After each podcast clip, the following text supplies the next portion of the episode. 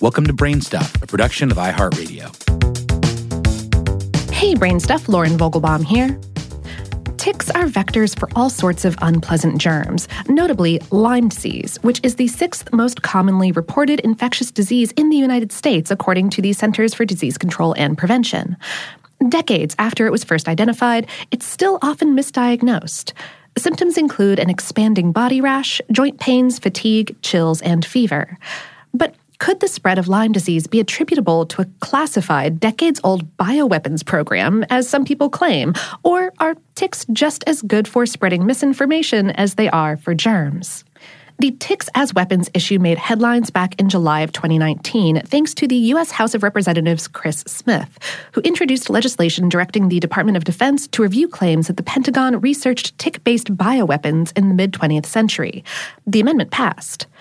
Smith told the House he was inspired to do this by, quote, a number of books and articles suggesting that significant research had been done at U.S. government facilities, including Fort Detrick, Maryland, and Plum Island, New York, to turn ticks and other insects into bioweapons. Smith explained during a debate on the House floor, quote, with Lyme disease and other tick borne diseases exploding in the United States, with an estimated 300,000 to 437,000 new cases diagnosed each year, and 10 to 20 percent of all patients suffering from chronic Lyme disease, Americans have a right to know whether any of this is true. And have these experiments caused Lyme disease and other tick borne diseases to mutate and to spread? Congressman Smith's legislative actions were also inspired partly by the book Bitten The Secret History of Lyme Disease and Biological Weapons, written by Kris Newby, a Stanford University science writer who also served as a senior producer on a Lyme disease documentary titled Under Our Skin. In the book, Newby points out that in 1953, the biological warfare laboratories at Fort Detrick created a program investigating ways to spread anti personnel agents via arthropods, that is, insects, crustaceans, and arachnids, with the idea that slow acting agents wouldn't immediately incapacitate soldiers, but rather make the area dangerous for a long period of time. Oh, we spoke with Newby via email.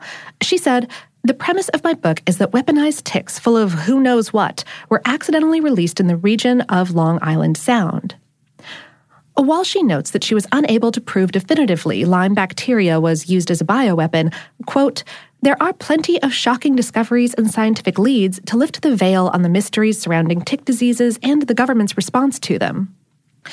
Her book says that scientist Willy Burgdorfer, who is credited with discovering the specific bacterium that causes Lyme disease, was directly involved in a number of bioweapons programs. But she stops short of saying that his research was necessarily related to a Lyme disease weapon that was accidentally released into the wild. Given America's ugly history regarding unethical research, it's fair to ask whether Lyme disease was inadvertently, or advertently, introduced into the general population. After all, the government conducted hundreds of germ warfare tests and unethical experiments on civilians in the mid 20th century. And other examples of similar biological warfare do exist. During World War II, Japan notoriously used plague infested insects to spread disease, particularly in China. Some 20,000 Chinese people died from this type of entomological warfare, which was carried out primarily by the infamous Unit 731. But most experts say there's nothing to investigate regarding ticks in the U.S. today. Philip J. Baker, executive director at the American Lyme Disease Foundation, wrote a lengthy document debunking claims regarding Lyme disease bioweapons research. In it, he established that both Lyme and the ticks that spread it were prevalent in the Northeast thousands of years before Europeans colonized the continent. Baker told us via email I think it would be a complete waste of the taxpayers' money for Congress to waste its time investigating science fiction. His article notes that pathogens considered for bioweapons are usually ones that cause death or serious illness in a short period of time after release. That does not describe the Lyme disease pathogen. Also, the idea that the government tried to weaponize ticks with Lyme in the 1950s and 60s doesn't fit the disease timeline. In an article published in The Conversation, Sam Telford, a professor of infectious disease and global health at Tufts University, pointed out that Lyme wasn't even discovered until 1981. That's when Willy Burgdorfer finally pinpointed spiral shaped bacteria called spirochetes, which were ultimately named as the cause of Lyme. Telford wrote, The real nail in the coffin for the idea that Lyme disease in the US was somehow accidentally released from military bioweapons research is to be found in the fact that the first American case of Lyme disease turns out not to have been from Old Lyme, Connecticut in the early 1970s. In 1969, a physician identified a case in Spooner, Wisconsin, in a patient who had never traveled out of that area. And Lyme disease was found infecting people in 1978 in Northern California. How could an accidental release take place over three distant locations? It couldn't. Telford said that growing deer populations, which spread deer ticks carrying Lyme, reforestation, particularly in the northeastern United States where most cases of Lyme are reported, and suburbs encroaching on those forests, which brings humans into close contact with ticks and tick infested wildlife, are the primary reasons that Lyme is becoming more prevalent, not a top secret bioweapons program. However, Provided an organization wanted to weaponize ticks, it's certainly possible, but it's not easy. We also spoke via email with Kerry Clark, a professor of epidemiology and environmental health at the University of North Florida. He said, Weaponizing almost any type of biological agent takes a great deal of expertise. How much expertise depends on the specific agent, its entire ecology and epidemiology, including pathogenic properties, infectivity, pathogenicity, virulence, and, in this case, its ability to survive in and be transmitted by ticks. Clark adds that ticks aren't an ideal choice as a biological weapons delivery system. Ticks don't typically thrive in urban environments where people are concentrated, and they are slow feeders, so someone might notice and remove them before they can do their job.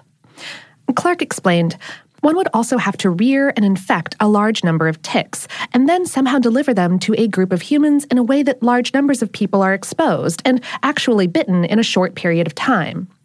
Dropping infected ticks from an airplane or drone doesn't sound like an efficient way to incapacitate a population with a bioweapon.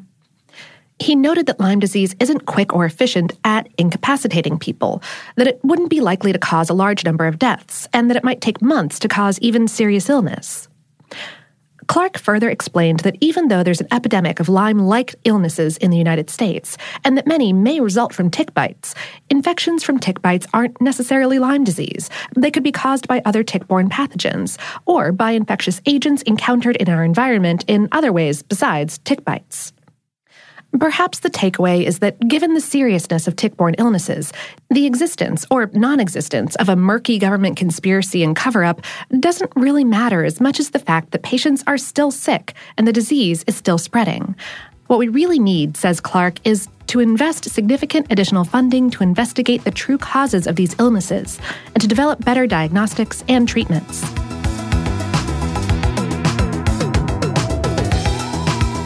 Today's episode was written by Nathan Chandler and produced by Tyler Klang.